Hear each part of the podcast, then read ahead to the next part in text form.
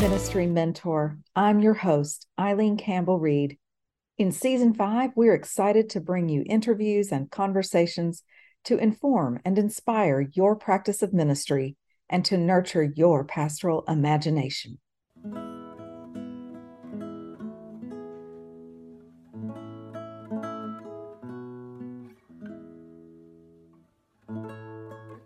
And we have uh, one more uh, bit of uh, attention we're going to give to vocational discernment with some help from uh, two of our guests tonight, Kadia Edwards.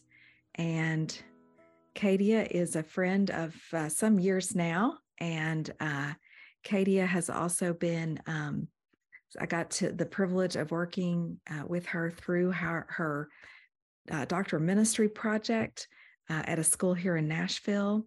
And uh, she is a contributor to uh, this book right here, Trouble the Water.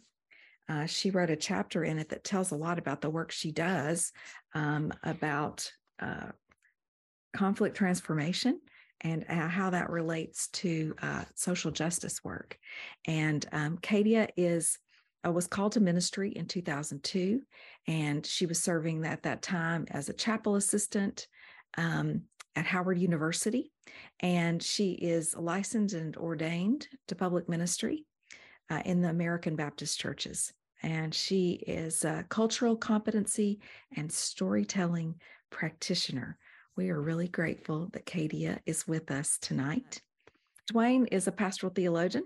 He is currently working in medical education, and he also is a writer and does qualitative research uh, with children, which is an amazing, he's had a, a years long project of understanding children and uh, the concept of hope and children who are living with chronic illness. Uh, he directs a collaborative project between the Military University and the U.S. Veterans Administration to develop leadership curriculum for educational executives at the VA medical centers. And we're grateful, Duane, that you could be with us. Duane has written many wonderful books.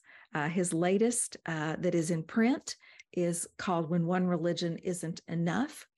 And uh, the one that he has coming out, I don't have the title for, but it's going to be about uh, pediatric hope among children with life threatening and chronic illnesses. So, Duane, thank you for being with us.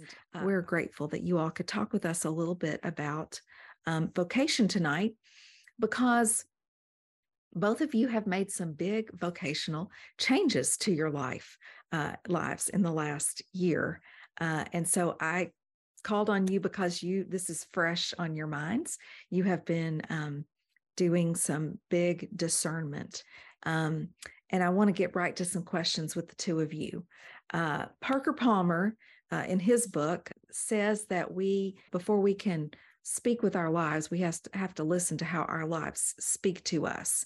And I'm wondering, uh, with that in mind, uh, how you knew it was time. How was your life speaking to you? How did you listen to your life uh, to know that it was time to make a vocational or job change? Um, and I'm wondering if we could start with you, Kadia. Yeah, absolutely. Um, so for me, I knew it was time when my prayers began to be more of laments than they were of celebrations. Hmm. Um, I was working with Christians and justice minded Christians, but just seeing a lot of injustices, and it was painful to see and and to be a part of and had and I also took on the role of um, sort of being a listening ears for a lot of my colleagues. And um, it just became very clear to me that I needed to be more intentional about being in spaces where I am able to celebrate um, seeing the beauty of um, people being appreciated um, and actually seeing people being able to live out their true calling of um, doing justice work rather than just kind of speaking it.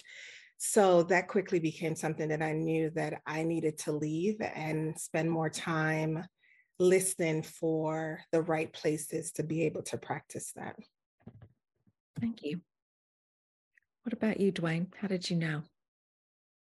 Um, I, I, think for me, it was a long process of uh, just paying attention to where my energies and consolations and desolations were going. Um, and uh, as Katie said, prayer is becoming more about lament than thanksgiving, feeling uh, less effective um, in what I was doing, hmm. having um, less interest, more feeling more burnt out. Um, not necessarily watching myself not perform as well, but just be less interested in in what I was doing, or maybe not less interested, but less satisfied.